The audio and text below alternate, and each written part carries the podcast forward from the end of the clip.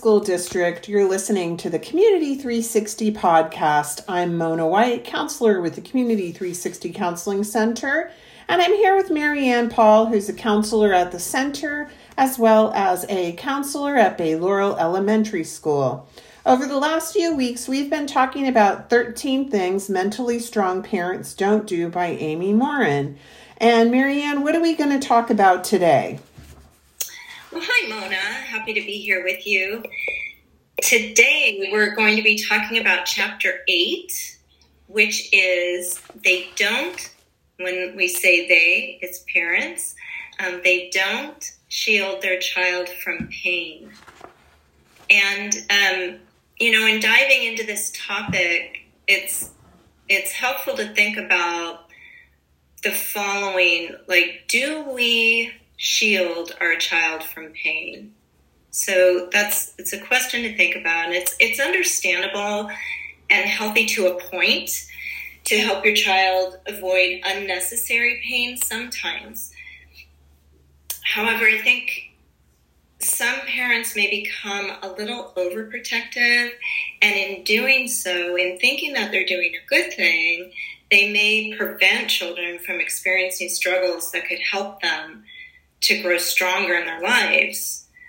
And um, when thinking about this and, and, kind of questioning, did we do this? Here's a couple of um, statements that may resonate with you if you feel like you're doing this. And, and I'll just um, go through some of the points that Amy had pointed out. Um, so, are you, by any chance, do you avoid telling your child the truth because you want to protect them from the pain? Or are you putting in a lot of effort into making sure your child doesn't get their feelings hurt? You know, if we do things like that, then we're preventing them from actually experiencing a natural process in life where they can start to understand what that might feel like and then maybe cultivate some tools and how to overcome that. Mm-hmm. Um, the, and Amy does go on to mention quite a few other mm-hmm. um, questions yeah, in that regard. It was funny. She talked about letting your child win at a game because you don't want them to feel badly about losing. And as a parent, I can understand that. Um, you know, I have three kids, but I also, it's funny, my mom never would just like throw a game so that we would win. And I have kind of been like that with my kids too. And I can remember my middle kid, whenever they realized they weren't going to win at Candyland, they would quit. And, um, but you know what? But, um, that person in my family had to learn how to deal with you don't always win, and that's okay. So I appreciated this this point that that she um, that she had.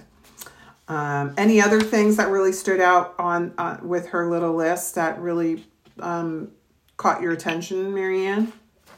You know, another one was about, um, and, and by the way, Mona, I could totally relate to what you're saying. And my dad did that with my son. He would not let him win just for the sake of winning. Like if he won, he knew that he won because mm-hmm. he beat him. Mm-hmm. you know, mm-hmm. so it, there's really a lot to be said for that. You don't want to throw the game just to make them feel better. It doesn't give them that sense of accomplishment.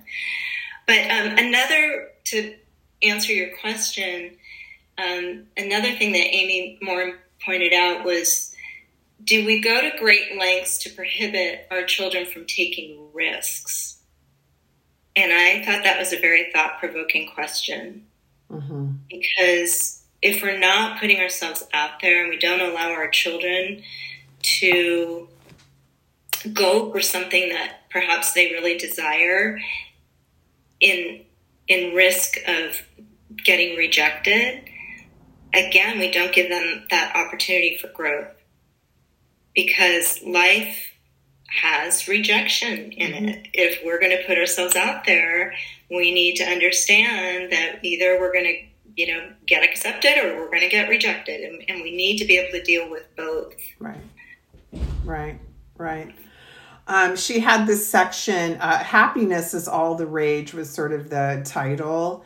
And, um, and it really has to do with the idea that we just don't want our kids to have any emotional pain. We want to protect them. And I know, uh, even for myself, I have said, you know, I just want my kids to be happy. I have three kids. But you know what? They aren't always happy. They can't always be happy. Life um, is in session every single day, and things come up. And, you know, just have to kind of uh, deal with things as they go.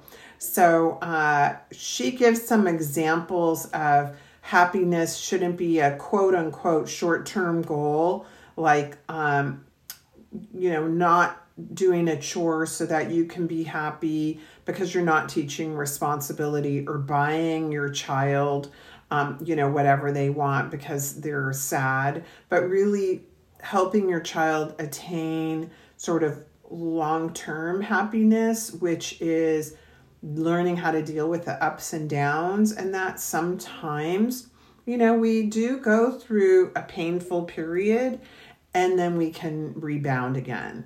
So, um, you know, and sh- this author talks a lot about, you know, ha- having your kid um, do chores and really not enabling your child, helping your child feel like they are a capable human. Yeah, I like that right. section. I like that too. And happiness is all the rage, of course, you know, as parents, if anybody were to ask us, what do you want for your children? Well, of course, we want them to be happy. But uh, that if, if we don't experience pain, we don't understand what happiness is. We don't know the difference. And all of our emotions are fleeting. So happiness, we could be feeling that at one moment and then it can kind of wane the next. So um, that is, like you say, life is in session. That's just part of life. So she also talks about shielding children from pain. It teaches them that they're really not able to handle discomfort. And I think without the experience of feeling the discomfort, we don't know then what pain feels like on the inside. And and when we shield them from pain, they may seem happy and healthy in the short term, but like you said, in the long term, they suffer serious consequences. Mm-hmm. So we can't prevent our children from the experiences of life and life's inevitable challenges. And when we're overprotective, it sends the wrong message. It's giving our children, I, I, believe we need to give our children the respect and the dignity to handle challenging situations. Mm-hmm. And it shows our children that we believe, we believe in their strengths and abilities that they can overcome these challenges. And I think that's what we need to empower our children with. Yeah, I definitely, definitely. Um, we have to hold in our hearts knowing their capabilities and that they will grow and and and and it will be an up and down but if we kind of protect them we just don't allow our kids to grow and so um you know, we have to be careful not to um, underestimate our kids. And I know a lot of times as parents we do. I I call myself out all the time. Like, you know, I think that I have done that in the past when my kids were younger. And um and it's something that I think that we can always continue to do even as our kids grow to be adults. All my all my kids are adults now. Um, and so kind of holding the confidence for our kids, knowing that they'll be able to figure things out, and that if they do go through a painful experience, we can be there and um, and support them because as they go through that experience and are learning how to cope, it strengths strengthens that skill that they have with coping, um, and and that's really important too. We all get better and better at coping and being able to soothe ourselves when we have sort of challenging emotions. I totally agree. And and I love what you said about calling yourself out. as a parent, um, I too have done that. I think we're we've all probably had the experience of trying to sort of control a situation where truthfully it's an illusion of control and um, trying to shield our children from pain you could say is sort of an illusion of control because ultimately we can't maybe we can for a period of time but not really in the long run and so you know, in thinking about that, what we can do instead. So instead of preventing our children from experiencing pain, we can equip them with the skills that they need to, to use to deal with it successfully. And then our children will then be able to turn painful periods of their life into opportunities for growth.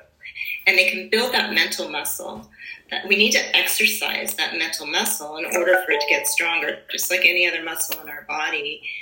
So rather than simply tolerating the pain, we don't want to just teach them how to tolerate it. We want them to learn from their pain.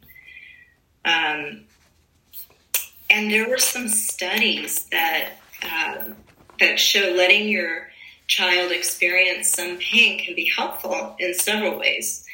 So, like we were talking about earlier, pain helps your child recognize pleasure.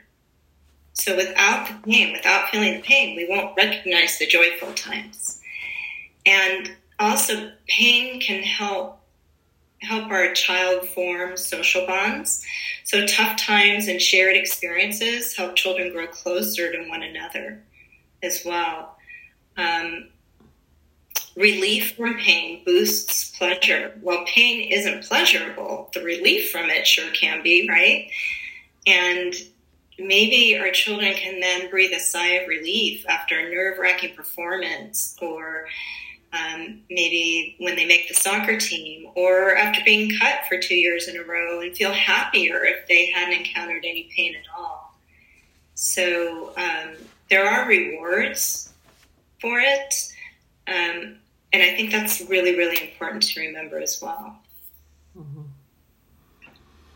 So this sort of leaves uh, leaves open what should parents share with kids, and of course, um, we always want to share with our children in an age appropriate way of course. And so with our little ones, we don't want to, they don't need to know every single detail of everything um, but we can kind of censor it to be age appropriate. Uh, the author suggests not letting kids under seven watch the news or hear about tragic things because it's a little, it's too much for them to manage. Um, and of course, with older kids in an age appropriate way, and even with the um, the COVID nineteen pandemic, uh, you know, some people were, even adults were watching way, way, way too much news, and that was causing a lot of anxiety and stress.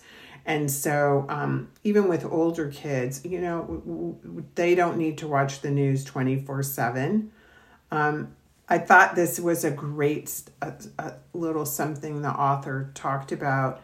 And um, she said that Mr. Rogers said something um, like when he was a boy and would see scary things in the news, his mother would say to me, Look for the helpers. You'll always find people who are helping. And I thought that was such a great idea. Well, first place, I love Mr. Rogers' Neighborhood, and now they have that little animated show with Daniel Tiger, which is darling if you haven't seen it. Um, but uh, in the pre previous chapter, she spoke a little bit about empowering your child to be a helper, and I think that that's such a great idea. That even um, you know when things do come up, like looking for the helpers and the people who are trying to help make things better. And that's especially true right now during the pandemic there's a lot of helpers. There's so many people in the medical field and trying trying to help. Well, everyone, so many people are working so hard. For sure. I totally agree. I haven't seen that other little program. I'll have to. Oh, it's like a little animated thing. it's very cute. so cute. Yeah, I think in looking for the helpers and looking for the good, we're teaching our children to look at the positive, right? And to create that gratitude. Yeah. Which is really important. Um, but then, you know, we want to teach our children how to deal with pain so because like we said it's inevitable and um, so we want to teach them how to recognize when pain is a friend and when pain can be an enemy and so when we, we think about fear fear can actually be a friend when it stops a child from doing something dangerous like jumping off a bridge or running into the street right um, it can be an enemy, though. Fear can be an enemy when it tries to prevent them from doing something good, like asking the teacher a question. So there's some levels of fear there. And then um, Amy Morin also talks about sadness. And feeling sad can be a good reminder um, that we need to honor a memory, perhaps, of somebody that we've lost or a situation that has passed by. Um, so maybe drawing a picture of a pet who died could be helpful to a child's healing. Um, however, sadness can also be harmful when it causes our children to become withdrawn. So we just need to sort of keep an eye on that balance. And then, so there's fear, there's sadness, and then finally anger.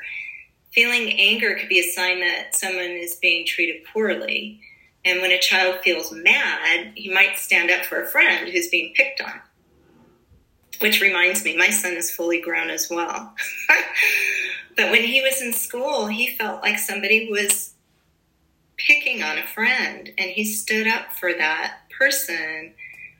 But my son ended up getting in trouble for that.